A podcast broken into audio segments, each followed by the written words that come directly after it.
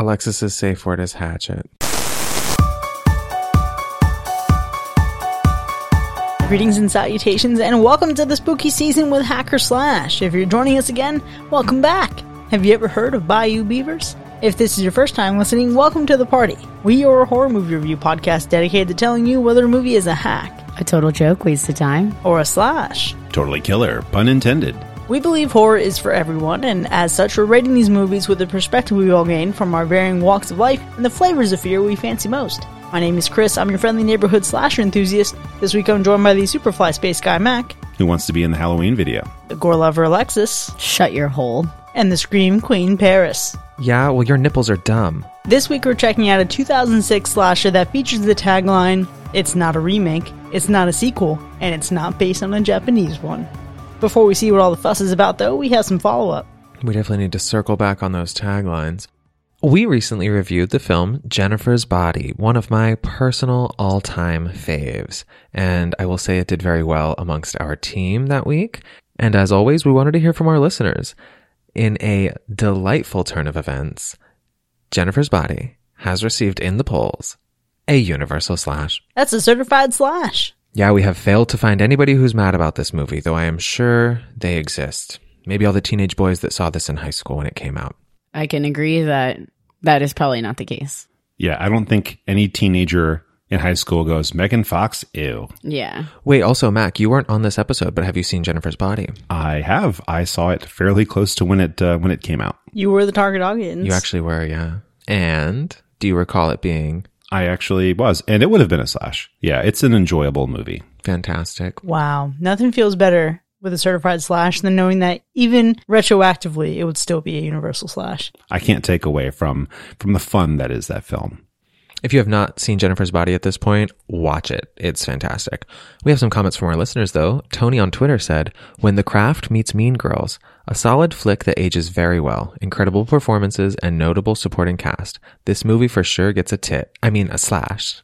And I love that description. It's very Craft and Mean Girls. We have another comment from one of our patrons, Freya, who said, Jennifer's Body is like Jekyll and Hyde, but for hot people. The targeted audiences weren't ready for the brutal horrors of being a teenage girl shown through a feminist lens, Hershey's blood and all, but it's just the perfect late 2000s bitchy horror. Amanda Seyfried and Megan Fox are so electric, Diablo Cody's one liners are tightly written, and a succubus killer is always welcome as far as I'm concerned. Don't be lime green jello, it's a solid slash. The lime green jello still hits. Finally, we have one more comment from our friend Rob. Rob said, I am so happy. I think this is the first time I have agreed with everyone on the show. Love this movie.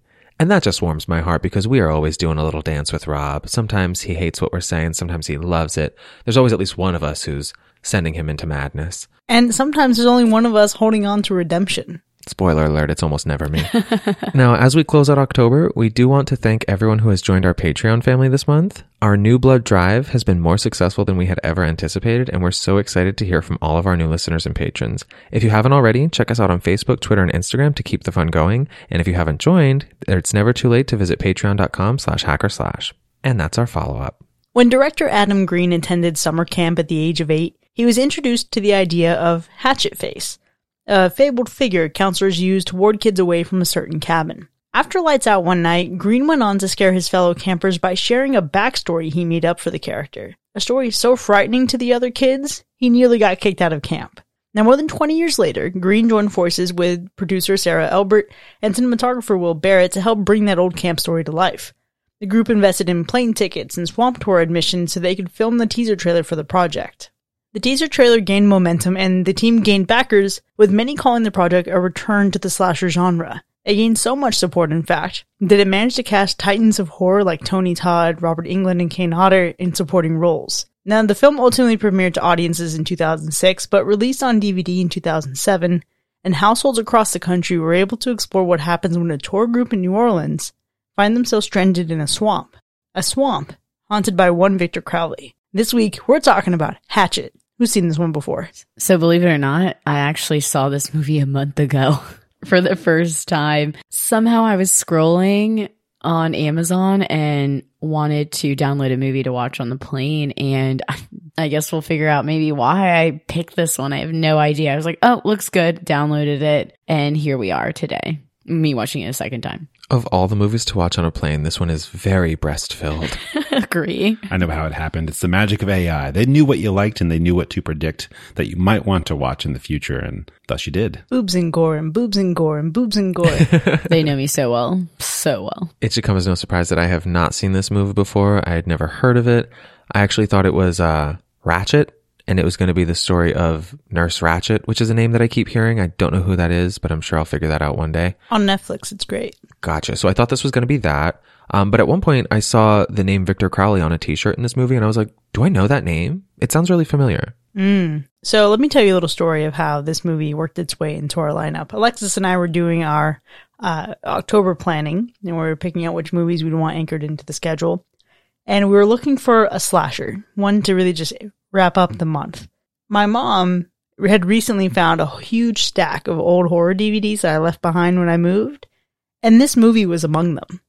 Now, why this movie was among them, I'm unclear, because I'd never seen it before. I've heard of it so many times. I've seen Victor Crowley's uh, Toony Terror NECA figure when I'm shopping around for horror figures all the time. And I know that Danielle Harris, who played Jamie in Halloween 4 and 5, is actually in the second and third Hatchet films. So I've had the desire to watch it, but I've never actually pulled the trigger until now. Now, that being said, I was expecting, knowing that there are a few iconic horror actors and actresses in this film, I was expecting some pretty high quality from the jump. I was expecting a lot of blood. I was expecting some gore, but I was really expecting that warm blanket feeling I get from watching some solid slashers. And I was expecting really just a retread of some of the tropes, but I was hoping that it'd feel kind of like Behind the Mask, The Rise of Leslie Vernon, where it's very tongue in cheek and they know exactly what they're doing. But we'll see if that translated. What were you all expecting? Oh, Chris, we had very different experiences watching this movie, or at least starting, like going into it, because, you know, I, I had never even heard of it until, just like Paris, I never heard of it until it landed on the watch list. But I, I think I read a synopsis. I don't think I even had to watch the trailer. And so I went in expecting very low quality and very poor storytelling. I didn't actually realize that there was going to be celebrity cameos in it. So it's so funny how our different circumstances led us to expect very different things. Oh, yeah. Sounds like it. It's really interesting because when I am trying to download a movie for the plane, I try to pick something where people don't think I'm psychotic. and you pick this? Yes, because I said, "Oh, this looks safe." I did read a few uh, comments on the movie and the description. I said, "Oh, this might be something I it's suitable to watch on a plane." And I was getting the same vibes, Chris. Very Les- Rise of Leslie Vernon. And I was like, oh, Tucker and Dale versus Evil. I'm like, this is more of a comedy. This will be great. This will be fine. For sure, more of a comedy, but even the cover of this movie, of like the DVD slip, indicates probably shouldn't watch this on a plane. It's just a bloody hatchet. I mean, I figured it'd be dark. I got very B movie vibes from this when I was reading and looking at everything. So I figured it might be safe where everything would be mediocre and not so frontal, if y'all know what I mean. I think safe usually corresponds with something like a Pixar movie or I don't know, something you would find on like the Disney Channel. Do you know what I'm talking about though? Something with Julia Roberts. yeah, Yeah. that would be per- that would be safe. I don't know if like a I know. bloody axe would say safe. Okay, what says safe in a horror movie on the cover? Well, nothing. I mean, like you could watch like Hocus Pocus and get away with it. See, I'm not watching on the plane. I don't even watch a, I don't watch comedy. I don't watch other movies now, except for horror movies. It's so bad. Alexis's safe word is hatchet. Alexa's like, hocus pocus. Get that weak shit out of here. Yeah, that apple juice. But pretty much, pretty much. You could watch Harry Potter on the plane. Oh yeah, I could, but I it's just not I wanted to watch something new that was going to entertain me for the 3-hour flight I was on cuz I do not do well anything over an hour and a half. I tried watching Last House on the Left on the plane. Mm-mm. Nope. Not. It's a big old no for me, dog. Yeah, you're turning your phone screen or iPad screen. That was right when I got like a gigantic iPad instead of the smaller one I normally had. So it's like you can't even conceal it. I uh, I got close to the scene that I knew was coming. I was like, oh no no no no! no. I'm gonna switch to Disney Plus and was watching the story of the real dog that set up Balto for success. Great movie. That's cute. As far as expectations go, from the group chat, I had some very specific expectations. One, I expected this movie to be very quotable. And two, Chris had said she had owned this on DVD. What she didn't say was that she didn't know why she had it on DVD because she'd never seen it. So the whole time I'm watching this, I'm like, Chris loves this movie. This is a movie Chris loved enough to buy on DVD. Oh, you should also know that I also own the 2007 Halloween for some fucking reason. I hate that movie. I don't know why I own these DVDs. Well, listen, it resulted in me having some very mixed feelings while watching it. Half the time I was trying to be like, what is it that Chris loved this movie so much that she bought it on DVD? And to be quite honest, I thought it might have been the boobs in the beginning. I was like, maybe she was young. Maybe she was just like, look at all these boobs. I want this on DVD. This was me trying to rationalize it. Me as a young budding lesbian coming to terms with my sexuality, this is like the closest you can get to porn. No. exactly. Actually, if you know me well, you know that the less boobs, the better. Which is what I thought. Literally, it was a confusing time. Could be very confusing. There were a lot of movies in that pile that were questionable. Okay, hold on. There's some fucking great ones though, so don't come for my pile. Oh no, I'm not coming for your Pile pile. is quality. I loved it. I loved it. And your mom was so excited too. She's like, Look at these, look at these. It makes me wonder if my mom has seen it because I know she's been through just about every DVD in this house. I don't know. It makes me so glad I don't have a pile of DVDs because I think at some point I just like said adieu to all of them and just moved to streaming. But if I did, it would literally be nothing but like 90s action thrillers. Like it would be Denzel Washington basically. I also said adieu to DVDs and then somehow bought the whole Twilight collection on DVD and recently found that. Ended up throwing them away because I own them all digitally now. But it was, uh, physical media is not my jam, which I know is sacrilegious to a lot of our listeners. A lot of them really love some, some Blu-rays. I just can't justify it for myself. I think the best part about physical media is ripping it into a Plex library. That's about as far as I'll go. But, you know, watching this movie, having the low expectations that I had, it just felt like a pure B movie without the mass appeal of something like a Sharknado, like when B movies like hit mainstream. Um, but I gotta be honest, my wife had to keep waking me up while watching this. I fell asleep several times. It could be because I was tired, but it also could be because I really just wasn't bought into it that much. very interesting for seeing this movie the second time and knowing exactly what happens. I was still fairly entertained. I picked up a lot on the one liners and I had more of a comical experience watching it this time than, ooh, do I need to be churning this? What's going on on the plane? Worried about all of that. But yeah, I was entertained surprisingly while watching this movie. entertained is such an interesting feeling to have for this movie, Alexis, but I 100% get why you were entertained. I think this movie is a bloodbath and sometimes unapologetically so. And it's kind of like the movie just trying to like tread water until it can get to the moment of being really, really bloody. But I found myself on this weird roller coaster with this film because it starts out real bad. And I was just like, why the fuck do I own this movie? Mind you, I didn't even watch it on the DVD. I actually watched it on Tubi because I don't have a DVD player anymore. I don't know what I'm doing with my life. But I started out super unsatisfied with the quality of the of the copy that I was watching. Try not to hold that against it. Looking at some of the acting and the delivery, still like left a lot to be desired. And then it, it felt like it was doing this dance between is this intentionally bad or intentionally comedic? Are they playing into it being so bad it's good? Or are they just not quite funny enough for it to actually stick? And I found myself really struggling with that until we started getting a lot of action in the swamp. And I was actually entertained because I stopped caring. I stopped caring about what the intention was and started having fun more so at the movie's expense rather than alongside the movie, which I think is still a little problematic. But I did get to the point where I was entertained. I was entertained enough that I actually wanted to watch the second one right after, which was a very big surprise to me. The other thing that surprised me though is that there is a very big disparity between who is cast in this movie and then the quality of the performances you get. It's like the three main people who are really prominent for being in horror films that are in this movie. They have their bits, they play them well, and then everything else is just like, what level of film are we in? How many times have you acted? Period. And I found that disparity to be really alarming. Hey, we have the Girl Scout from the Addams family in this. We sure do, Alexis. showing her boobs. we have a lot of people in this. Doesn't mean it was great. It gave me not, definitely not anywhere near as bad, but it gave me similar feelings that I had when watching Trick.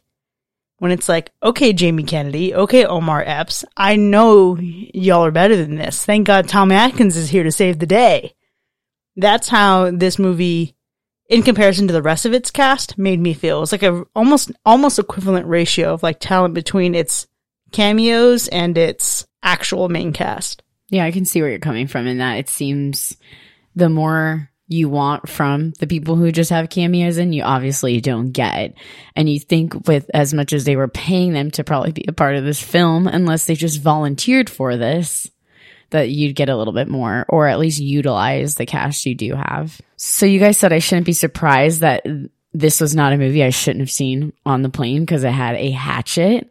But I was just going to get comical vibes. So I was very surprised, honestly, by how quickly people are dying in this movie and how gory this was. I was not expecting this at all. I think when I saw the dude from Dodgeball, I kind of just figured this was going to be a flop and everything else is going to just fall floppy too. I'm going to go back to the cameos because that's the thing that surprised me the most. I think like you know, reading a synopsis of it, getting into the into the movie, you don't immediately get cameos. I mean, well, rewind for a second. You get a, an immediate cameo, of course, with with Robert Englund, but um it's not like one after the other, right? So you're like, oh, a little Robert Englund. Like they must have known somebody and they got a little hookup. Okay. And then you keep going. You're like, okay, like what is this cast?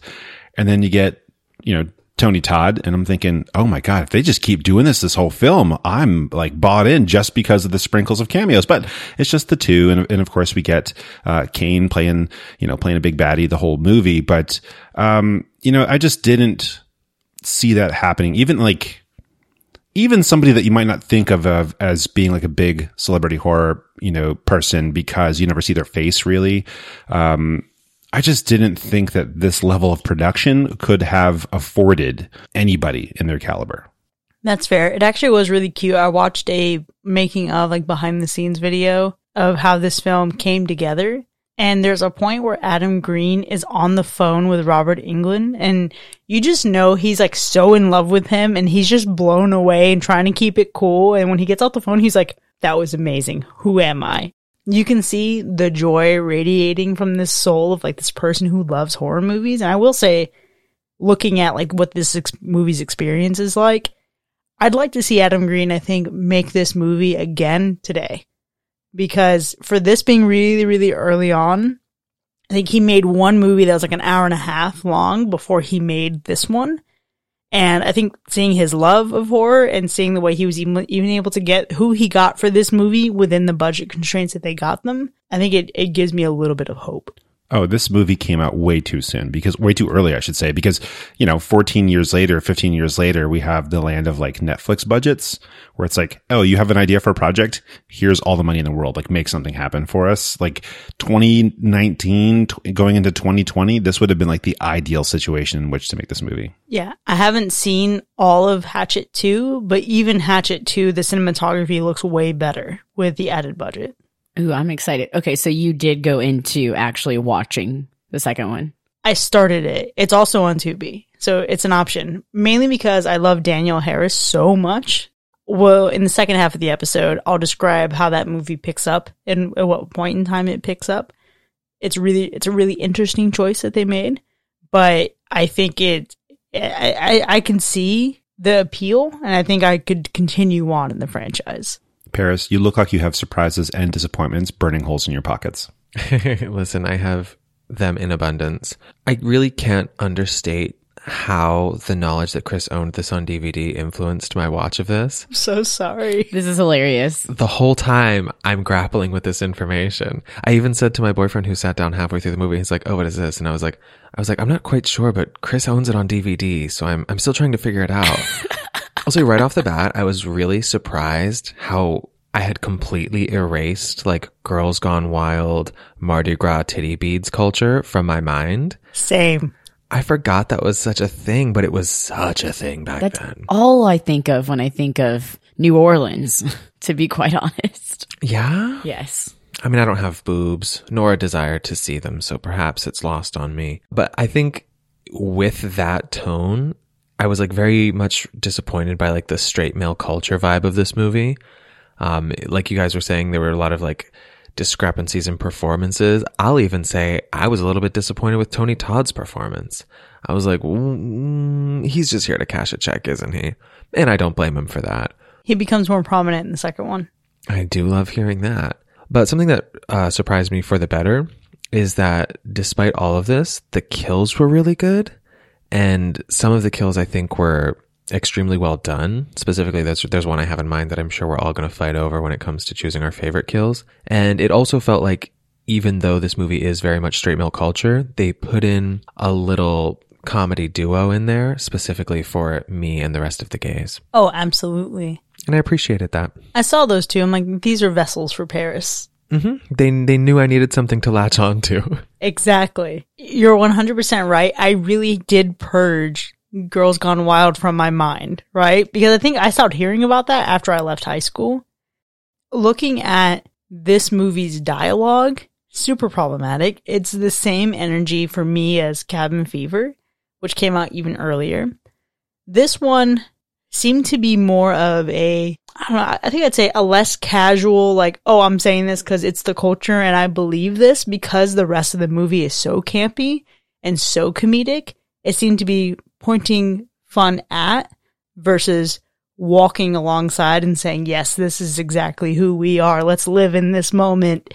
But I, I do think the energy that you just described, Paris, is one of the biggest downfalls of the movie, which is why, again, I'm really actually excited to watch the rest of them and see how it continues to progress. I will say this though. I, this movie starts out with a moment where I was confused about what I was watching because I was like, is this the fucking prequel to Crawl? Yeah. There's a lot of Bayou energy. It reminds me of that one Scooby Doo animated film that takes place in Louisiana in the swamp. I think the alligators and that element of that created some for some good, really good moments of tension. But beyond that, this movie was not even in the slightest bit frightening. Yeah, definitely not. I think it was too campy for me to take at any part seriously. The villain, though, has some sort of aura that could slightly be frightening to people, but I feel like the situations he is put in, including this entire movie, are not frightful at all. I think it's because he's again another sympathetic killer. Yeah, he is very sympathetic. He's another Jason. I mean, he he's a boss. Like, let him do what he does. I'm totally here for it. Victor Crowley, I have nothing against you. But he is another Jason in the sense that he is a person who is tormented, died in a horrible way, allegedly, and then you're kind of ex- dealing with like what does that person look like in their legend, in their spirit, and are they dead? Are they undead? I don't know, right? It's just the same essence as Jason. but not scary because I was literally falling asleep multiple times throughout the movie. Ouch. I mean, you wouldn't be scared either way. That's true. Anything. I even did this movie a favor and I said, you know what? Let me put my AirPods in. Let me see if it'll get me. And it didn't even seem like it was trying to. You gave this movie a lot of energy before you watched it, Paris. So much. Chris, you did mention that you got a lot of Friday the 13th vibes, it, you know, especially from our antagonist. I would agree with that. I think throughout this entire movie, it's scattered with a whole bunch of tropes and a whole bunch of pretty much other things that people do in horror movies. And mm-hmm. so to me, this didn't really feel too original, but somehow it did, I think, because Because of the Bayou Beavers. yeah, I think they randomly put all these things together that are f- freaking familiar to me. And then somehow it was kind of original ish, if that makes any sense. So here's the thing. I don't think it was original in the slightest, but I think it's a movie that's more so trying to be a love letter from a person who loves horror movies to the genre and making his own slasher icon. Not for the sake of I want to do what's never been done, but a I want to put together something from my brain that feels like every other horror movie. It I don't know that it was 100% successful in that because I think there are other films we've seen that are love letters to the genre that felt more like that. I mean, this movie is packed with a lot though, down from like, it's very Friday the 13th. It's very The Burning. There's a quote in there from one of the characters who's saying, maybe, maybe you gotta, you gotta shoot him six times to harken back to Dr. Loomis. And I think that's just what it is, right? I think if this feels good for you in terms of originality, then that's awesome. It probably did its job for you. I think the kills are out of this world, but I, I, I struggle to decide which side of the fence I land on in terms of was it a successful love letter or not?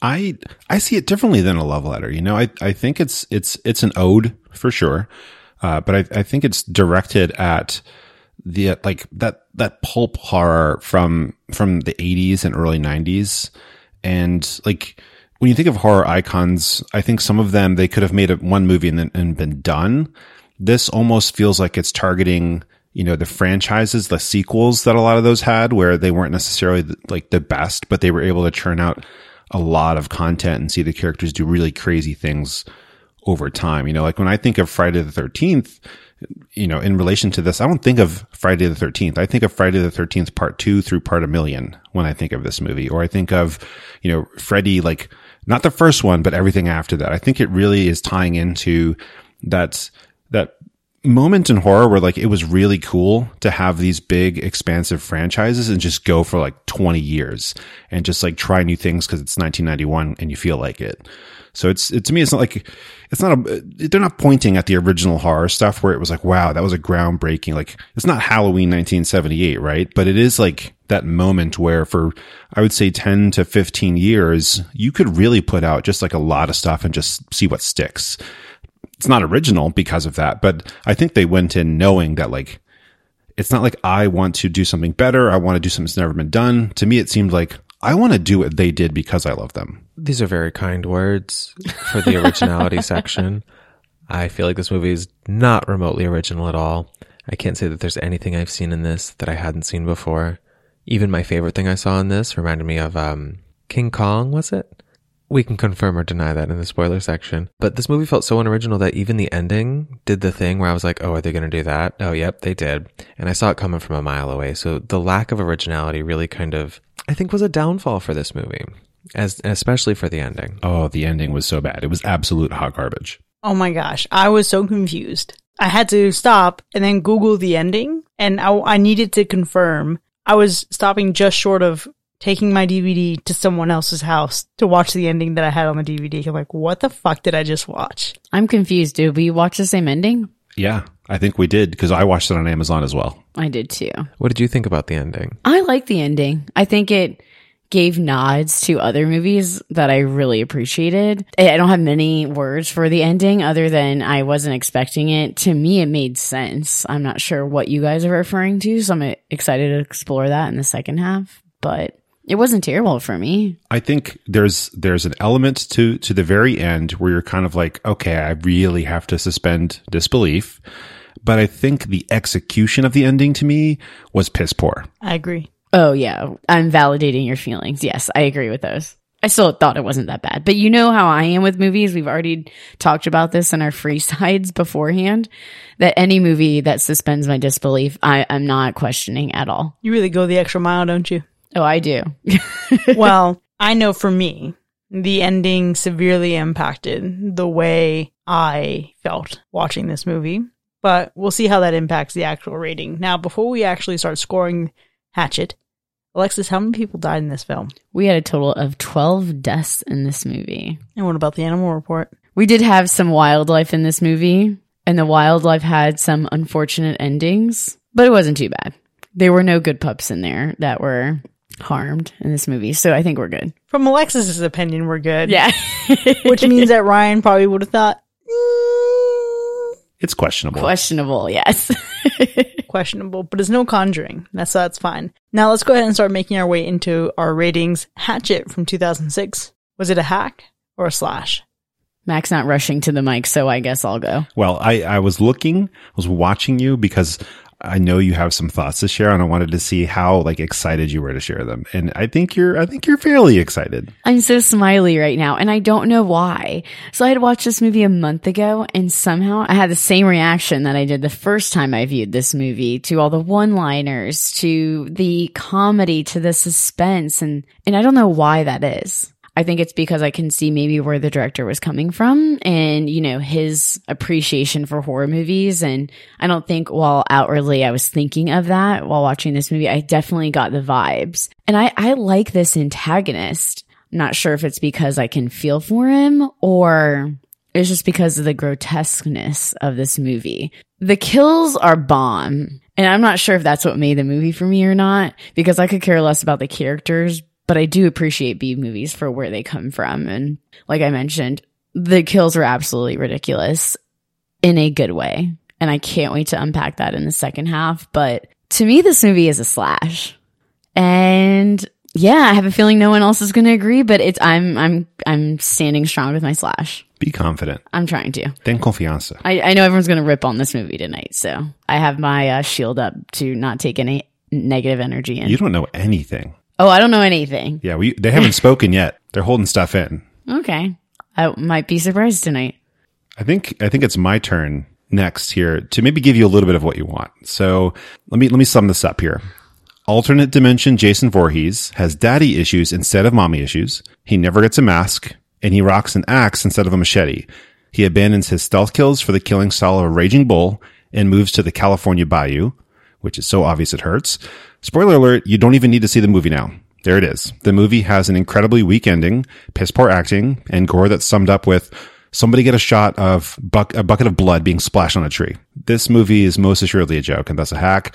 And I, I really feel bad here because I know it's coming from someone who's a huge fan of horror, but maybe this just goes to show you not every fan deserves to make their own movie. Okay, Mac, I do take umbrage with some of the things you have said. Mostly, I enjoyed the shots of the buckets of blood just like flying against a tree in the night sky. but that's one of the few things I enjoyed about this movie. This movie was hot bullshit. Literally the whole time I'm watching this, I'm like, why does Chris own this on DVD? This is garbage. And I was like, I get it. It's a slasher and she likes slashers, but like, this isn't even a good slasher. The killer, Alexis, I'll give you, he is sympathetic. The more I saw him though, the more I was like, this makeup is bad. These effects are bad. It's 2006. Give me CGI or something. Anything that's higher quality because I know the resources were available. Maybe the budget was, maybe the budget wasn't there. Um, the acting was pretty bad. The vibe of the movie was just like very flat and predictable. And the characters I didn't give two shits about, even the ones I liked. I was like, when are these girls going to die? Because how much longer can we go on for this? I'd say the thing I liked most about this movie was the kills. Some of the kills were really cool. Uh, but otherwise, this movie is a total joke and a waste of time, and therefore a hard hack. So my fortune telling is slightly coming true, but okay, we'll keep going. Well, just we, we still have Chris to, to redeem you. I don't need redemption tonight. Let's let me put it let me put it this way. Good for you, Alexa. She says now, after saying she brought her shield to repel our negative energy. Pick a side. I'm just saying that whatever boat that you're on seems to be crashing into a rock in the bayou. I'm fine with that. but wait, what do you mean California Bayou? Was this not in New Orleans? Are you kidding me? Could you not tell? It was Oh, this is definitely on set for sure. So wholeheartedly filmed in in the woods in California, except for the shots that are clearly in New Orleans where they were actually, you know, filming there. But Got it. disbelief suspended. Okay.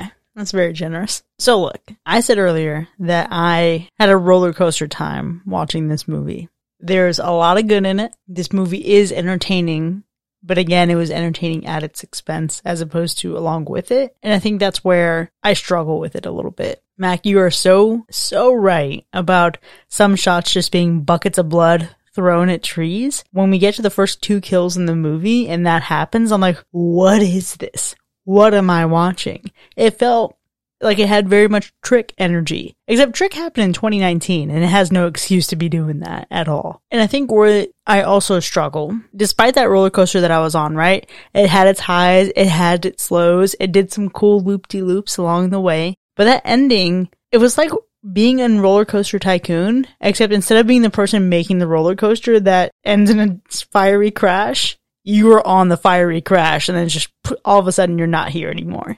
And that hurts so much.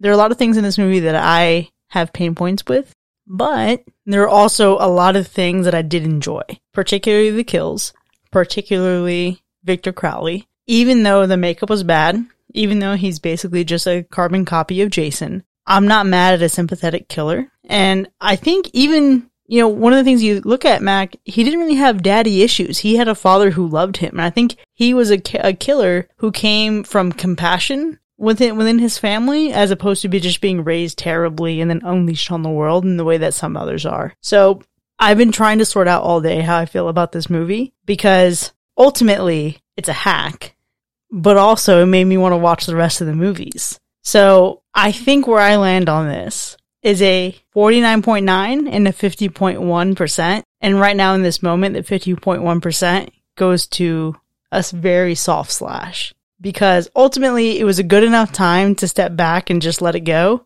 And it got me interested in the rest of the franchise. There's a lot of shit I have to talk about this movie. At the end of the year, when it comes time to rehash the slash, this will almost undoubtedly be it. But right now, in this moment, I feel like it had enough entertainment value for a very soft slash. A good, put on a horror movie, don't take it too seriously, just let it chill in the background and watch some fucking gore unfold. That's this movie. Thank you. Chris, within that slash, you both said it was a hack and that you will take back the slash in the future. I don't know what we're doing here. I said almost undoubtedly. Unless there's another slash that I really regret in the next two months, I think this is going to be it. But again, right now I'm feeling like I'm coming off of a good mood. I'm coming off of watching this movie and it got me interested enough to continue the franchise. And I think if this movie was really the pure hack material that I felt it was in, in the immediate shock of that ending, I wouldn't have kept watching it. But I did. And I think that speaks to something about it. And I also think that I'm really glad this movie exists because it gives Adam Green the jump necessary to ultimately give us Friday the 13th, the video game, which he was a writer for. Bless that man. I know it's been caught up in a legal thing and the game is no longer receiving updates or anything like that, but I think he is constantly making little gifts to fans of horror. And I think that while this may be misguided in some steps, overall, I appreciate it. But will you keep the DVD? Yeah, the DVD's not going anywhere. Now, will I take it with me when I move? No. But it's going to stay in this house. It's not going to go in the trash. But with that, Hatchet from 2006 has earned two slashes and two hacks. Now, you can find this movie streaming in a plethora of places, including Amazon Prime and on Tubi, or dig around in your DVD cabinet. You might just have a copy laying around and you don't even realize it yet. It's giving Walmart $5 bin. Hey, that's a great deal then. Either way, check it out. Then join us in the second half because I think we can all agree we have some shit to talk. See you in a bit.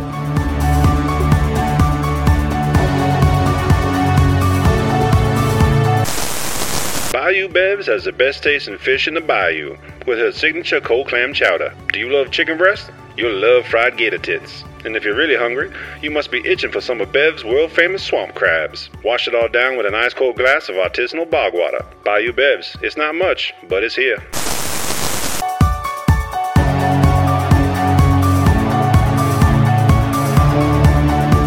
Welcome back, folks. You are now entering the spoiler zone for Hatchet, which had us split down the middle, much like Victor Crowley's face, with two hacks and two slashes. Now, we have a lot to get to here, but before we get into the specifics of our ratings, and expect me to defend mine, we have the matter of gore to get to. Now, Alexis, what's the gore score for this movie? This movie is high. That hatchet is used plenty and it's used to split a lot of limbs in this movie. And sometimes he's using his hands in this movie to split limbs. To be fair, he only used a hatchet like once. Man, it feels like he used it a lot. But now that I'm thinking about it, those arms though, pretty strong. He swung it a lot. They were big. The better to hold you with. I have a feeling though, if you asked for a warm embrace from this guy, he would crush you. Like your spine would poke out of your back. Like Marcus. Exactly like Marcus. He just got a bear hug and unfortunately he met his demise through that way. Partially. I love you so much. I can't control myself. Ew. Can you just imagine, like, since he didn't really have dialogue, like the things he was saying, like he just, what if he was just trying to love people the entire time? He's like, I just can't quit you. And yet your spine explodes. I totally get that because I hug my boyfriend so hard sometimes because I just love him so much that you know you can't show someone how much you love him, so you just like squeeze, and that's me. Aw. But yeah, I love the body horror in this, and I love that limbs are being thrown in practically every kill. Lots of blood. I am a fan of the bucket being thrown. Same. Yes. Now, if this movie solely was based on that and you didn't see a kill, yes, I'd have a problem. But you, that intensifies this for me. The splurting out of Janet's head, like straight out and up. I mean, it's just, it's awesome to watch these kills and it's not too horrific. I think because this movie is so campy that you're not like, it's a little much. It's saw. It's, it's a little graphic. Going into that, Ainsley is actually my favorite kill. You had the dad first. So unfortunately, Robert Englund had to bounce. And then you have the brother. It really set the tone for the movie in two ways. One, you have him being ripped apart. And then you have his insides being pulled out from his back, which I've never seen in a movie. And then you get Ainsley saying, it hurts, it hurts. And I'm just like, okay, this is what I signed up for for this movie. And I'm going to enjoy every minute of the comedic value that this movie has, especially mixed in with gore. Mm, the it hurts of it all was certainly something that had me thinking, what the fuck is this trick all over again? Oh God, no! No, it was just awful. Trick wasn't trying to be funny though. Yeah. Well, early on, this movie it was unclear. I guess because I had seen it twice at this point, so I knew exactly what was going on when I signed up for it. I will take the favorite kill before anyone else snatches it up, and it is Miss Janet Permatteo. It gave me very much when King Kong snapped that ter- dinosaur's jaw in half. Does anybody remember this? Did this happen? Oh yeah, Yes, this happened. that happened. Fantastic. I was wondering where you were going with that. Yeah, that's like literally when he grabbed her, the way he did with her hand, like one of his hands on her top teeth and the other one on her bottom teeth. I was like, is he going to do it? Is he going to do it? And then the camera did this like really cool sweep around his back, like in this like 360 shot that they were able to like do a sort of cut in that sweep pretty well. And then they just show the effects, and it was practical effects of just like tearing her face. And the way like her cheek skin tore when it was being ripped apart was so visceral and so satisfying to see that I rewound and watched it twice. Ooh, love that. That was my favorite as well. that wasn't that wasn't actually my favorite. I'm just kidding. I, I have a favorite, and it's going to seem strange, but Marcus's death, the whole bear hug thing, the arms being ripped off, picking him up and just like smashing him against the wall. And the reason it's my favorite, because one, like he just can't he can't do one thing. He can't just like stab you. Like, come on, dude, just like get a small weapon and stab people, or punch in their faces or something, or pull them, you know, pull a Michael Myers and just keep it simple. No, he has to like kill them and then like rip their head off or split them in half or whatever it is. But in this one, I think what did it was the actor's face when it started. Like the actor's face is, I mean, no, he's, he's probably having fun while he's, while he's filming the movie, but it just told me that like, I'm, I'm in on the joke. Like, yes, this is silly, but like, oh, I'm so scared. Oh, I'm in such pain, but like, also this is ridiculous. And so like that's, that sold it to me, that kill. Absolutely. And think about this. His death in this movie was much more eventful than his death in Scream 3 when he just fell. Yeah, that's always a lame death to have. Marcus, great death. Janet Permatteo, real great death as well. And I'm torn I'm torn between two. One because I think Doug Shapiro's head twisting off was so well deserved and I really enjoyed just the moment of that. But the one I'm going to go with for pure theatrics is Jenna, who had her jaw belt sanded off, then she was later impaled on a pole. Which, how dramatic can you be, Victor? And it's the logistics of this that make it all the richer. Because, sure, you can think it was probably a portable belt sander with batteries, but I think it's hilarious that he have batteries. Like just charging, waiting for this moment. I think it'd be hilarious to think, let me go grab this off the charger, go do some DIY, fuck some people up. But then the alternative to that is that he actually ran an extension cable and had this plugged into power to be able to belt sand someone's jaw off with that reach from being near any kind of actual building. And I don't know why my head just went into thinking about that, but those little details just made it that much more absurd and comedic. And I think that kill is actually what saved the movie for me. It's interesting, you know, because you have to kind of reason it away. But if you were to watch like normcore action movies like The Equalizer and, and that kind of stuff, like that's what the heroes are doing the entire time. Like they have like, oh, I happen to have like a power drill nearby. So I'm going to use this to like take out a bad guy. But when it's a bad guy using that kind of stuff, you have to be like, yeah, okay, that's kind of silly. But in reality, it's just like, did they, did they use their resources effectively and was it entertaining? If so, I'm down. That's true. That totally works. So obviously this movie has a ton of gore in it, a ton of kills. You see full on. So the unrated director's cut actually has a full minute of extra gore. But unfortunately, the evil people at the MPAA asked the filmmakers to cut out that for the theatrical release. Interesting enough, hopefully Chris actually has the unrated DVD because that one has all the gore that was cut out from the film to earn the R rating. As a matter of fact, I do. So I'm upset now because you probably saw more gore than we did. No, I watched it on Tubi. Remember, I don't have a DVD player in my house. Oh yeah, because what are those anymore? I think there, to be fair, there actually is one in my living room, but I wasn't going to go use that. I wanted to watch in bed, taking notes on my iPad, leisurely. And setting the scene. Exactly, with my hue lights behind the TV and everything. If I have to compromise and watch it on Tubi, so be it. My favorite visual of this movie, because it's very limited, is Victor Crowley himself. The way he looks is not very common, I feel like, in horror movies. I'm sure Mac will disagree. There are a few disfigured villains in this horror universe, but as he progressively got bloodier and bloodier and you couldn't really tell his face, I just thought that was awesome. And I love the effects that were used for that. Yeah, I mean, I I obviously disagree because I think it's basically like you know a redone or alternate universe version of Jason. It's but better than Jason, I'm just going to say. I think it does a good job at showing his brute strength though, because like his entire body from head to toe really shows what a tank this guy is. Yeah, he is absolutely enormous and absolutely stacked. And from a distance, absolutely scary. The hair, too. Once the hair gets matted with the blood, I'm just very concerned at this point because he looks even more terrifying because he's a little less human. I think I'm going to kind of go with the the same visual element, but to a specific scene.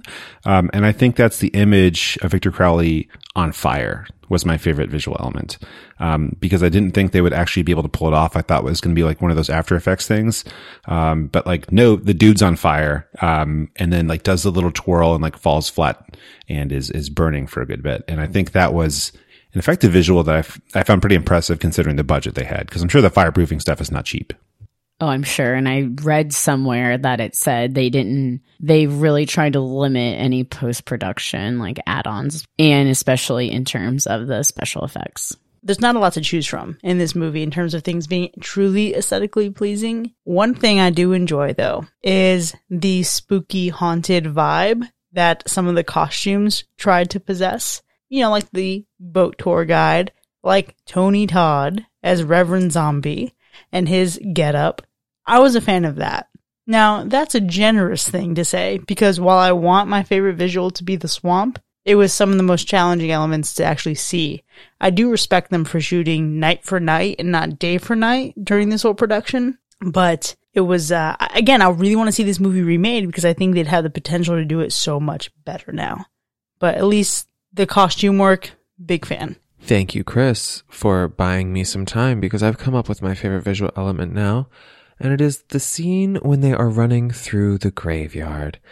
Graveyards in New Orleans are one of the things that I look forward to visiting most when I finally get to go there.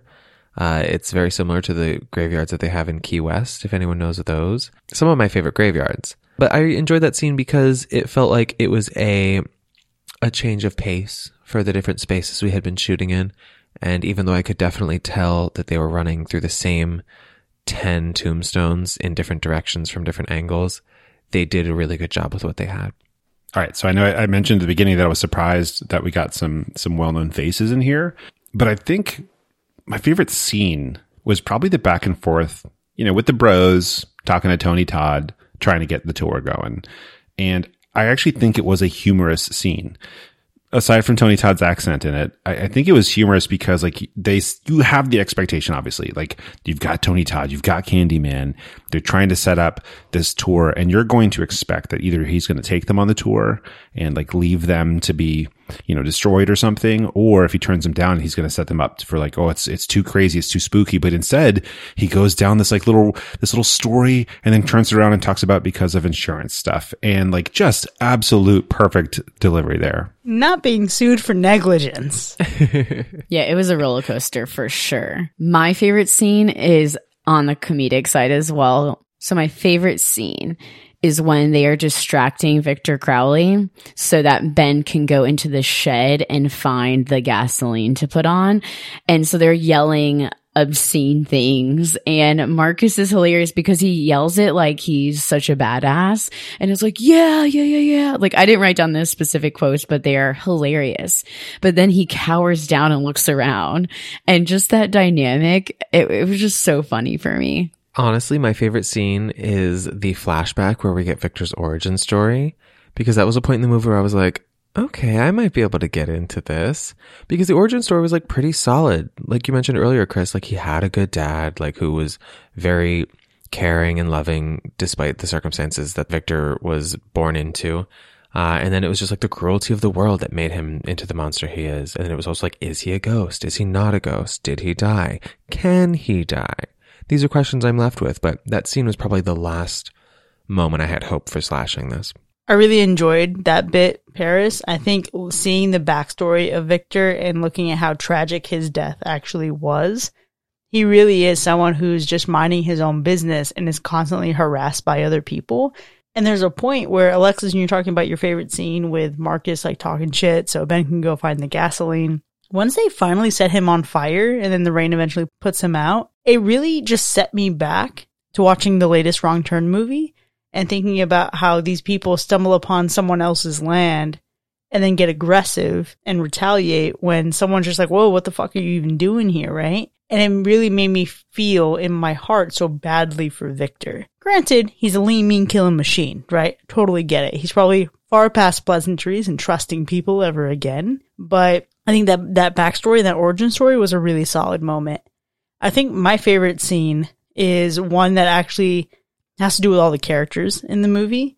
And that's looking at them on the swamp, going through the tour, the back and forth of like, oh, it's totally this ghost thing. It's like, well, actually, I saw this on TV. It's really this. And you see the dynamics of the characters come to life. And then you also have Jenna and Misty going back at it. You have Ben and Marcus kind of having their little quips as well. It felt like a good moment for all the characters to really shine in their own distinctive personalities, starting with Doug Shapiro asking the Permatteos if they've ever heard of Bayou Beavers. And Jim's like, yeah. And Janet's like, absolutely not. And he's like, oh no, no. It's like that little moment of comedy. It's like the Permatteos in particular shined for me this whole movie. I like that, Chris, because I feel like somehow you got a little bit more richness from the characters through that dialogue. Exactly. Yeah. And just their kind of what they're struggling with, especially your tour guide who's like, nope, I'm trying to earn a living, even though I'm feeding you guys BS. Honestly, though, there's a point where the tour guide's like, why'd you even come? It's like, yeah, why did you even come? It's like people who go into a particular store just to talk shit to you about your brand, and you're like, Yeah. get the fuck out of here, bro. Like when goth kids would come into Hollister or Abercrombie, and I was like, listen, I was once one of you. It's not that deep. With this richness that you get, for some reason, Ben, although he is goofy in this movie, and I don't know why, maybe I can just relate to him because I've been in a situation where I've been recently broken up with, not right now, but in general, you're broken up with someone and then you have to go on vacation with all your friends. And it is kind of a traumatic time. Like you're trying to process what happened and you keep bringing stuff up during your vacation and everyone's telling you shut up and go with it. and I felt like somehow I'm like, wow, is this movie deep for a second? Am, am I relating to this? Does that make it deep? I don't know. Was it carved out just for you? Maybe. Probably. They knew exactly what I wanted in a horror movie and they delivered it to me specifically. Oh, this this 16 year old chick Alexis. The shit's gonna hit different about 14 years. You just see. I don't know. I felt that everyone was very two dimensional. And his character in particular was very annoying because he was playing like the typical buffoon. Like, I don't know how to talk to women. Let me be uh, really uncomfortable with it. And it's like, this is your leading man and he is annoying as hell. I did legitimately hate Ben. And I know that he presumably dies. He, at the end of the movie, she, Mary Beth sees that he's just bleeding out in the boat. And I'm like, honestly, this guy fucking deserved to go step one, right? Like, give us the, the misdirect where we think he's a leading man and he gets taken out early. He seemed to luck his way into a lot of things and, uh, really just couldn't stand looking at him. It's like every ounce of him exuded, I would punch you in the face if I actually knew you. Yeah. Marcus didn't deserve to go, but Ben 100% deserve to go. Mm-hmm. Give me a movie where Ben dies instead of Marcus, and I'm there. So obviously, a lot of the characters in this movie did nothing for me, but the two that did really did a lot for me Jenna and Misty.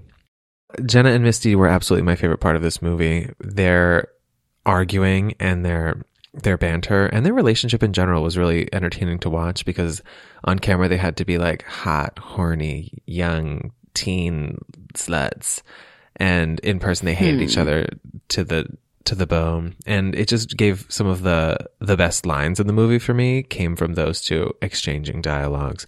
I was actually super mad though because i was waiting for misty who was obviously my favorite one because she was the dumb bitch as well as being the blonde girl from as alexis mentioned the addams family and the addams family values. Uh, but i was afraid that i was mad that she got killed off screen. I wanted her to get like a great kill like everybody else got. And I was like, really? We're going to do my girl like that? So that wasn't particularly satisfying, but I did really appreciate those two characters in this movie, as shallow as they were. Yeah, it's really interesting that they chose her to be killed off screen when everything was so on screen for this movie. It would have been great. Weirdly enough, um, I knew you were going to say something about those two characters, but somehow, some reason, the worst part of this movie for me was seeing their tits so much. And honestly, maybe it was because the first time I watched this movie, I was confined in a airplane and I'm like, I think these people might think I'm watching a porno at this point. I mean, you basically were. Practically, yes. Honestly, the ratio of boobs in this movie to like runtime, very high and very unpleasant. I'm not a big fan of that. I do wonder how Ryan would have felt about it.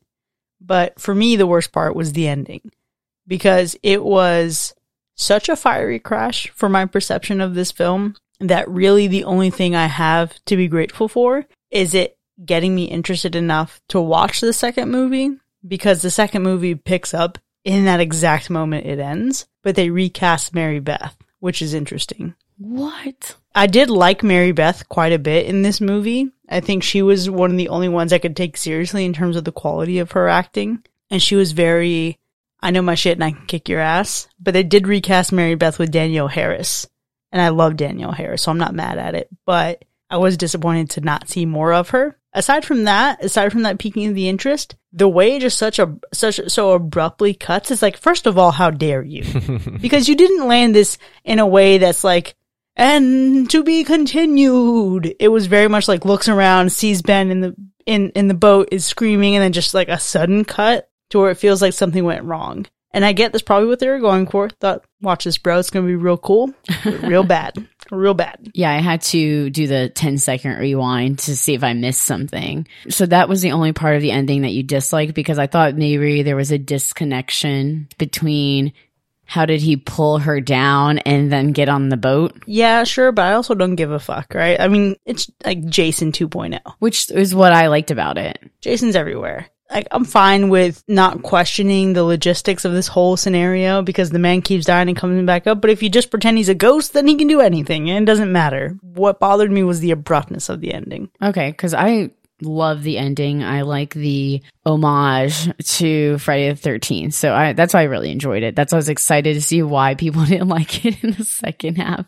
Yeah, it was super abrupt and confusing for me as well, Chris. But my question for you is this Did the ending of this movie intrigue you into exploring the sequels, or did you already know that Danielle Harris was in the sequels and that was your motivation? I heard that she was in something. I thought it was Hostel that she was in. Oh, So looking at this, and then when I when I had to Google it, right, I had to be like, "Yo, is this actually how it ends?" And said, "Yeah, it cuts off like in this moment." I'm like, ah, "Okay, what the fuck? Why?" Then I thought, "Okay, well, it sucks. I'm not a fan of it. I'm not mad though that nobody gets a happy ending." And so I was like, "Okay, I wonder where the next one goes then. If our two final people are presumably dead, where the fuck do they go with this? Is it another tour situation?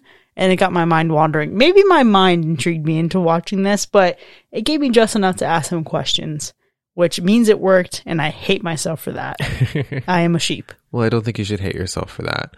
Okay, I gotta bring up a worst part of this movie. I know I'm supposed to say a best part of the movie, but I gotta bring up a worst part of this movie, and it has to do with just the mechanic of of Crowley. And so the, the trouble I have, and my wife pointed this out as we were watching it, is when you have a killer who's completely unstoppable, it, it ends up being kind of like boring in the end. It just ends up being people running around trying to avoid the killer. And in the end, it doesn't matter what they do. They're all going to die anyway because he's physically like incapable of being killed. Like literally you can, you can burn him, you can stab him, you can shoot him and, and nothing happens. And I think when we get like other slashers, you can literally chop their fingers off. You can shoot them and they like, they don't show their pain, but they're in pain. They're bleeding. Like it affects them. It stops them. It slows them in some way. They And I- burned him. they burned him and he literally just got rained on and got back up and was like, I got you, man. To be clear though, if it hadn't rained, he might have been down a little bit longer. Who knows? Possible, but probably just long enough for him to get a couple more scars and then go after them again. But again, to your point, you just said they don't show the pain, but it does slow them down and have an impact. He did get slowed down plenty of times. Yeah, to, to an extent, you know, I mean, so uh, I know it's kind of a small complaint and it's, it's probably not a valid one, but like I've watched, you know, you watch superhero, you watch Superman, right? I've been watching Lois and Clark again. And what's interesting is they have to, they have to specifically have kryptonite so that he has a way of being harmed so that you have to worry about him so that you can build the plot.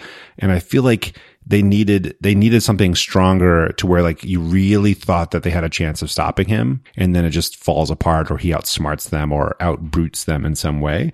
And like their whole plan to like light him on fire was so bad. Like there's some old gas cans that probably don't have gas, but let's just try it. Cause like that's our only chance instead of just running away. And if I flick this lighter to ignite a fire, there's no way I'm going to burn the gasoline that's on my body. Mac, your opinions are valid. There's nothing wrong with them. he, he threw the gas all over everyone in that room by the way like everyone had gas in their faces and on their shirts like come on From the same tank that he had just confirmed was empty. it had like it had like you know a little piddle of, of gasoline in there But you know, that's the power of our imagination. You know, once I had a, I was at a gas station and the gas pump just completely exploded. Uh, not in a fiery ball, but with gas literally all over me and my car and the ground.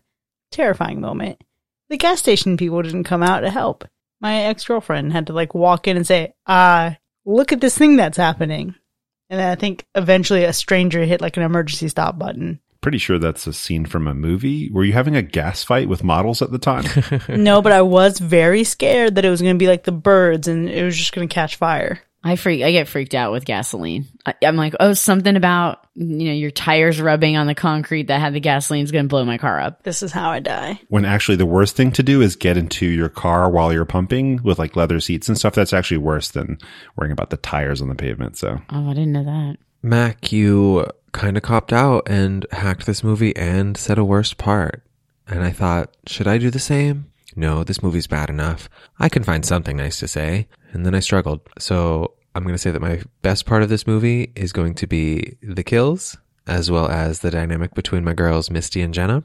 Specifically, the line where Misty says, Hey, why don't you go suck your dad off again, bitch? That was hilarious. That one hit me. That one was like a slap across the face because I did not see it coming. Yeah, Paris. I mean, those are arguably two highlights from the film, right? Like the gore. Some of it looked a little bit cheap, but the kills were creative and I was a fan of them. Jenna and Misty as a tandem, fantastic comedic energy between the two. And I will say, I don't think I'll rewatch this movie, but obviously I was excited enough to start the rest. Depending on how those two go, I may consider rewatching this with a full lens. I highly doubt it. I, I feel like this movie isn't going to age very well. I would be interested in watching a remake of this, though. I will absolutely not be watching this movie again, and unlike Chris, I have no desire to watch the sequels. However, I do now fear they'll end up on our lineup sooner rather than later. I'm totally interested in going on with this series as well, seeing as I heard it is a timeline. I love to continue this journey with Hatchet for sure. I love that journey for you. I hope to never watch this again, however. It does make me want to actually go to the Everglades, though, and get an airboat and just get some swamp action in. I do recommend that. That's very fun. I love this, but I think what I love even more is seeing what you've dug up for Factor Fiction. Let's find out together. Number one. Because of the film's minimal budget, CGI had to be avoided in editing. This sounds very plausible. I'm going to say fact. I feel like some was used, but I'm not sure. I'm going to say fact. Okay, this one could throw you off a little bit here, but this is a fiction. Adam Green instead had a rule against the use of CGI. And it was only used to hide wires and camera gear from shots, not to add in heads exploding or anything like that. I think those swamp gas lights were CGI. I don't know about that one. but I love that Alexis actually referenced this earlier and still got that one wrong. uh, number two, speaking of tiny budgets, $1.5 million is not as much as it sounds when you're making a movie, but it was worth it as the film earned it back in theaters before heading to DVD sales. I feel like it, it was less than that, but then you have like Tony Todd and Robert Englund, unless they're super nice people, which I'm sure they are. I'm sure they don't work for free. I still feel like you're missing us with the number. Like you're messing with us with the number. So I'm going to say fiction. I'm going to say fact because my boyfriend Googled this while we were watching it. And you're cheating. I love it. So this one, I threw you off. I threw both of you off with the number. So 1.5 million dollars was the budget, but they only brought in over two hundred thousand dollars at the box office. Yikes. But then they did DVD sales. That's true. To be clear, they had a very limited theatrical release, almost non existent. The majority of their action came in DVD sales. Right. But it's all about can I trick Alexis in Paris? That's all. That's all that matters here. And the Rojas household clearly contributed to that uh, DVD sales. At least sixteen ninety nine. Has a slipcover and everything. All right. Our leading man, Joel David Moore, said the fake vomit he had to puke up tasted so bad he struggled not to spit it up early. Fact for sure. It looked gross. It's been nothing but lies up to this point, so I'm going to say fact. Nope, this one's a fiction. So look, he actually managed to puke for real all on his own for the first the first take. Ew. So impressive acting. But after that, he was given a tasty mix of cold clam chowder and orange juice. Ew. Oh god. Is this them treating their actors bad? Just think about the fact that Adam Green didn't want his actors to have to spit up fake vomit, so he just gave them disgusting mixes of food instead. What else wasn't cold clam chowder going to give you food poisoning just by putting it in your mouth? I don't, I don't know how that works. So, and number four, Kane Hodder performed his own stunts as Crowley, including the scene in which they light him on fire. Oh, fact. This has to be a fact. There's no budget. Well, I don't think the budget has any effect on on Kane Hodder. The man is just a, a professional, and he does his own stunts. I think he's probably well known for doing his own stunts. So this is a fact. The budget is what determined we cast the stuntman as the character instead of an actor and a stunt person. So wait, wait a second. You're talking about Jason Voorhees right here, okay? Oh, is that who that is? I have no knowledge of stunt people. Yes, it is. Kane Hodder is most famous for being one of the most well known Jasons. And I do like Jason. Well, that's been fact or fiction. Well, there you have it, folks. Hatchet from 2006 had a split down the middle with two hacks and two slashes. Will that score stand at the end of the year? We'll see. Now, we certainly had a lot to talk about here, but the conversation doesn't end here by any means. There are people who hate this movie, there are people who love this movie, and we want to know where you stand within there. Now, keep in mind there are a number of ways you can reach out to us, starting with our website, hackerslash.live. And on our social media accounts on Facebook, Instagram, and Twitter. If you want to tell us about some horror movies you didn't realize you owned on DVD but randomly found one day, you can reach out to us at our Hacker Slash hotline. You can leave us a voicemail at 757 606 0128 or visit hackerslash.live to send us an audio message. Or if you just prefer plain text, you can send us an email to feedback at hackerslash.com. And if you've enjoyed listening to this episode, consider joining the New Blood Drive and our legions of new patrons and becoming one of them. You can visit patreon.com slash hacker slash to earn cool perks for as low as $1 a month. But don't forget, if you decide to join our 3 or $5 tier during the month of October, you'll receive our 4th anniversary Halloween poster. The clock is ticking. We'll see you next time, folks. And remember, Julia Roberts didn't have to go through this before she got Mystic Pizza.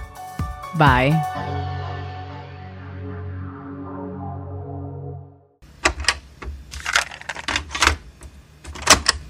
All right, team, it's time for another free side. This week we have a question from MJ who asks Over the years, have you guys made a statement or opinion in the podcast that you regret making to this day or have turned around on? And I don't have a perfect answer to this because we've said so many things, but I will say that Rob has won me over a little bit when it comes to Tom Atkins. I'll give the man some credit for being a sex symbol, and if only for being able to confidently rock a mustache. That's very interesting. I wasn't expecting that at all. I have two. The first one is definitely going way, way back in time to our episode on the perfection. And I did make a statement that I, I'm, I'm not sure if it's not that I'm proud of it. I'll definitely go back on it though, because I, made a statement about how that movie seemed to be over sexualizing the relationships in that movie. And I definitely take that back because I honestly have no experience. I shouldn't have even said that at all. Yeah, you just didn't realize how dramatic we can be sometimes as the gays. Gays do be gay. But you know, like I think it was a like you mentioned, Chris, it's a raw interpretation and I just took it as this is just a cinematic thing that a lot of directors do. This is like kind of fake and it's not. And I was not a person to even make a suggestion or statement like that. Alexis, I love that you're able to acknowledge that with the awareness that you have now. That is a skill I do not have. I famously don't remember anything that I say on this podcast. And I'm sure if somebody wanted to, they could come up with a list of things that I should regret saying or go back on, but I can't remember any of them. And honestly, I kind of prefer it that way. It's best for me to just keep looking forward. And you know what? If I say something a year from now that's completely contradictory to something I said last year, consider that growth and development. So should I just start taking notes on things I think you should take back? oh yeah, before when we are pulling together this question, my mind immediately went to, well, Paris did hack Scream too. But I took it back at the end of the year. It is still the worst scream. He also did hack the original Halloween too. I stand by that. oh, No qualms about that one. That was Hospital Boogaloo, right? yes, it was. Halloween 2 was, but I meant the original Halloween, comma, T-O-O. Oh, yeah. I mean, doesn't do it for me. Get the fuck out of here. My Halloween canon is 2018 old Jamie Lee Curtis. I think I purged that from my memory because I don't recall you hacking the original Halloween. Well, we never recorded the episode, but I had to watch it to record the Halloween 2 episode, and I retroactively threw my hack out there so the record was was clear. Not only was he not asked, he decided to just throw it out there anyway. it was truly not asked. Provided this information unprovoked. it was the highest level of disrespect he could wield at me, honestly.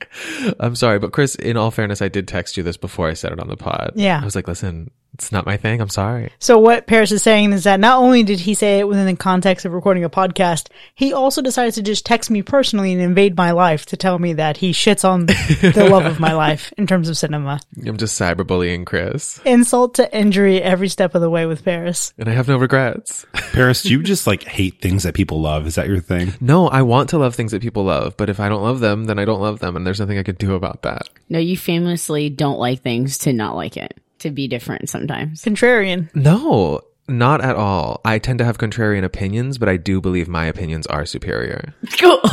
Just because most people like something doesn't mean it's good. Most people are dumb. Wow. Things I still don't regret saying. and that's what he's taking back 10 seconds after he said it. I think this goes back to the B sides on one of our episodes when Ryan was talking about meeting Paris, and she's like, "If you don't like Paris, he's even better in person. The sassiness works in person." Just cancel me already. Alexis, did you have a second thing? Yes. So my second thing definitely has to go back when we had Damien on our episode and I trashed Friday the 13th part two. I just did not like Sackhead Jason because I was so used to this supernatural Jason that I grew up with. And the more I'm watching other movies and seeing just how that sackhead interpretation has been throughout other movies, especially Fear Street Part 2, it gets me more excited to see that and just to be able to look back and see the transition of him. And I appreciate that. So that's my other thing I take back. Yeah, not liking Sackhead Jason's like hating Smallville simply because there's no like Superman costume. That would be something I'd say back then. A year ago, Alexis, two years. Well, that's probably way longer than a year ago. That was 2018, Alexis. That was 2018, Alexis. Oh my gosh. You're that's not so even the long ago. same human. I really am not at all. now I'm just giving away slashes like they're they're candy. I think we can say though that I have gotten more generous with my slashes as well over time. No, no, nobody agrees. yes and no. I think there are some moments when you can be really, really generous, but I think when there is a movie that is legitimately good and everybody likes, you will find the most absurd reasons to hack it. No, I've never given a reason to hack something that I didn't fully believe. No, a hundred percent. But they also may be in absurd opinions, which is fine. That's fair. I think it's your thresholds. Your thresholds have changed. That's what it is. So before, like something could be complete garbage and like entertaining and funny, but you're like, but it's complete garbage, therefore I can't enjoy it. And now you're like, I know this is trash, but it's just so perfect, and I and I enjoy it for what it is, right? Like you you don't hate it for what it's not, you love it for what it is, and I think that's changed in the way that you're like willing to give reviews for movies. Is you're like, this movie is absolutely ridiculous, but at the same time, it was hilarious, and I laughed the whole way through. Interesting. I can see a case to be made for that, but I also feel like I've always liked a very particular brand of garbage. But I, I think it applies it like in both directions. Like when you like something, you know, it, it works that way. But when you dislike something for one small thing, like your brain, your brain can't allow for that thing to be loved. That's true. It's like saying this person's a murderer, but they're the best person in the world aside from that, but they like, you know, kill puppies or something. So in your mind, you're like, obviously nobody could, could love them, right?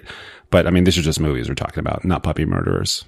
Yeah, Mac, you haven't killed puppies in a while. Wow. We're just going to turn right around on that statement. Yeah. So, as of this episode releasing, I have been on 183 episodes of Hacker Slash. And that's like literally every single one. So I'm sure baked in there somewhere is something I may have changed my mind on. But I will say this nothing stands out right now because I find that my opinions on things tend to be like pretty considered and pretty felt in the moment. And then when I evolve those opinions and change them, that comes out in the form of reassessing things in later episodes and then mentioning it back. So I don't have anything that's buried in the back of my mind as, look, I really love the Babadook now. I've Got to find a way to say that. Because if I do love the Babadook, then I will find a way to say this. But the Babadook is actually a movie that I was not super happy with. That I like the attempt of, I like the idea of, but the execution didn't hit the mark for me. And I know that is something that a lot of our listeners have disagreed with me on, which is totally fine, but it's something that I still stand by to this day. I think if there's something that I dislike, I know that I don't. I think I'm, I tend to be more generous, right? Where Paris is more often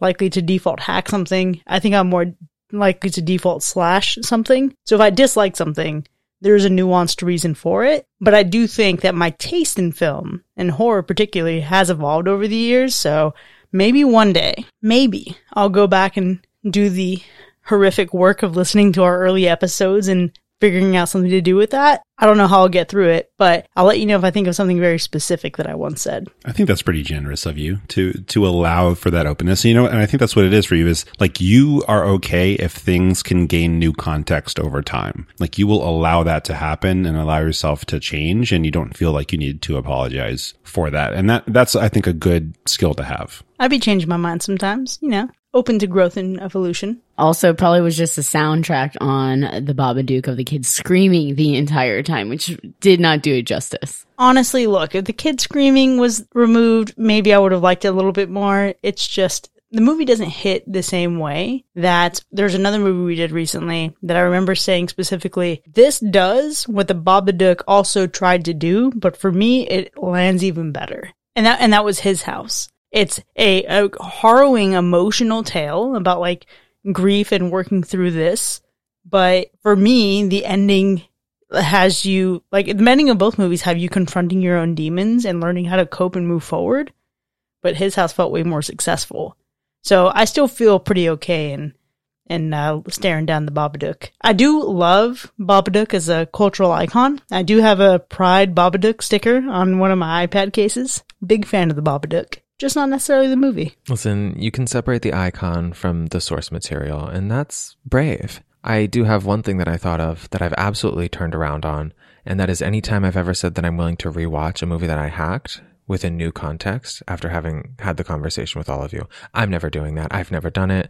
I may continue to say that I will, but I won't. At least you're honest, I suppose. Honest about the lies I will continue to tell. Mm-hmm. Can we be mad at you for it? I don't know. Paris, don't give me that face as if you don't know about Balto, the fucking American hero. I know about Balto, but I didn't know that I needed his origin story and the, the true evil behind the narrative. We are clean. There are some animals in this movie, but none seem to be harmed. What you talking about? There's definitely a fox carcass. Also, there's an alligator that gets shot.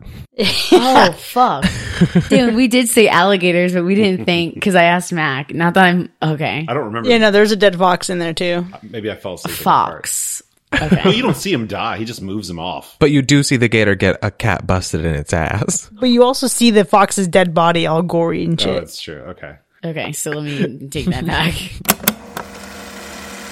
And it, I think it just set a precedence for me. President, like a president. Nope. nope, very different thing. Pre- okay. Precedent. Let me A, just pre- a, pre- a precedent. president. Set the tone. Yeah. Okay, there you go. Thank you. He played Dion in Scream 3. Paris. Like I remember characters' names in movies. Don't pay attention to me. Speaking of breathtaking, is that a good transition? What are you going to talk about? I mean, just own it. Visuals. but I have a, a legit thing. Okay, I'll start over. You guys need to know the power of voodoo. Like, not actual Oh. voodoo, but the service named Vudu. Okay, Marie Laveau. Yeah, apparently, I think they, I don't know if they still have it. They used to have a feature where you could like, scan a DVD that you own and then they would let you buy the digital copy for like a couple bucks. I'm not spending more money on this movie when I apparently already did when I was like 17. yeah, that's very interesting. So you buy the movie you've already previously owned, obviously, and you pay them again. Well, it's like if you happen to have like a stack of DVDs and you know what, I want to go digital now. I don't have a DVD player. You would like scan it in their app or something. And they would say like, Hey, get the, you know, whatever copy for two to three bucks or five bucks. I don't know, but I don't use that because I don't have physical media I have to worry about because optical discs, you know, wear out over time. So Physical media at this point, to me, is just artwork. Have you seen the people on YouTube that use it as a background at this point? yeah. oh, absolutely. And I mean, like, steel books are very much a gorgeous possession to have. Some of the ones they've seen for Hall- Halloween movies, etc., absolutely breathtaking. I did almost buy, and in fact, if it's still available for sale, I might still buy it. A collection of Blu-rays from Halloween. It's Halloween one, two, three, and all the way up to through five. And then there's also a set you can buy that includes vinyls of all the scores of those movies. And then there's like some collector's pins. That kind of physical media I'd be into when it's a whole experience. Just a one off DVD, I'm not going to do. I'm just saying, I've seen Jason without a mask many, many times, and they look very similar. Oh, because Jason's wearing overalls? Or are we're not talking about the full ensemble, just the face. Just the face. I mean, because Jason did wear overalls in Friday the 13th Part 2. Fuck, he did. I forgot. You know, I try to put that out of my uh, head now that I had to go back and rehash that a second ago. You're welcome. so glad we did this. He also wore flannel. But Victor Crowley's like, oh, it's down in the bayou. It's too hot for that. Some of my favorite graveyards. I've never been. We need to go do something spooky this October, Paris. I know we literally just talked the other day on the phone about like when we can connect and we have neither of us have any availability. I'll see you in December. Yeah, exactly. If if we're lucky. I loved it when they were actually on the bus and Sean, the tour guide man, was explaining why they were above ground. And Mr. Permatteo was like, no, that's not the reason why. And they're like literally like trying to discredit him and going back and forth on that. That was so funny. I feel like that would have been Ryan on a ghost tour. that would be Ryan wouldn't be correcting. Just fact checking them the whole time. So obviously a lot of the characters in this movie did nothing for me, but the two that did really did a lot for me. And their names are human names known as Jenna and Misty. Not sure how uh, human those are, but what? I don't know. They sounded like stripper names for sure. Listen, she went to NYU. She's a professional actress. Except she didn't. She didn't. What do you mean she didn't? she didn't. That was her confession. When they were like, okay, anyone else, who's lying? If I hear one more lie, whatever. And then they're just looking at the group awkwardly. And then she looks like she can't contain it. You think she's about to drop some wild ass shit. But then she's like, I didn't get into NYU. It was my first choice, but I couldn't get in. So I had to go to whatever the else fucking school. It's like, that's her big secret. Oh my god, no, I missed that part somehow. She went to Hofstra. That's where she went. There you go. I will absolutely not be watching this movie again, and unlike Chris, I have no desire to watch the sequels. However, I do now fear that she might love the sequels and they'll end up on our lineup sooner rather than later. So here's the thing about lineups. Supposed to be random polls to not interject bias. So just because I love a movie doesn't mean it's going to end up on the show. Yeah, that is a fact if there ever was a fact. A lot goes into it other than being like, what's our fave? It's mostly like, what haven't we all probably not seen before? Paris just wants bad hair in the lineup and, uh, Paul, Paris is over here impacting the voting systems on any platform. and he actually has more sway in what we end up fucking doing, but things that we're just interjecting bias. Hmm? You know what's hateful? Dwight loves zombie movies. And I, we were eating dinner and I was like, Oh, babe, can you go vote in the poll? It's the co-host clash and I want the neon demon to win. And I forgot that the other movie was 28 days later and he saw the poll and he was like, babe, I'm voting for 28 days later. And I was like, no. And then he literally logged onto our dog Tofu's Instagram account and voted from there as well. I saw it and I loved it. And uh, honestly, this is why Dwight's my favorite of the two of you. So listen, any influence I have gets negated by my partner. he brings balance to the force. It's fine. I have a quick I have a quick addition. I'll say if they can ever get him in a movie to say, "What are you doing in my swamp?" I might be swayed to watch one of the the sequels or rewatch this one, but I just I need that line delivered. Why? Shrek. It's a it's a Shrek reference. Oh my god, how did I forget that? there was a time when my Disney trivia and animated film trivia was far exceeding my horror movie trivia, and I don't know who I am anymore. An adult. I guess. That's okay. My my wife was watching this with me and she goes, "Oh my god, that's Tony Todd. That's Candyman." And she's like, "Wait, who have I become?" Ew. Let me just say that is so disgusting. And I have a, a thing with food and rules. I don't eat food that has the same consistency as vomit, which is why I don't eat oatmeal. And I just heard those two things that you said, Mac. It immediately imagined it in my mouth. And Don't don't think about it, okay? okay, I'm done. I'm taking my headphones off for this section.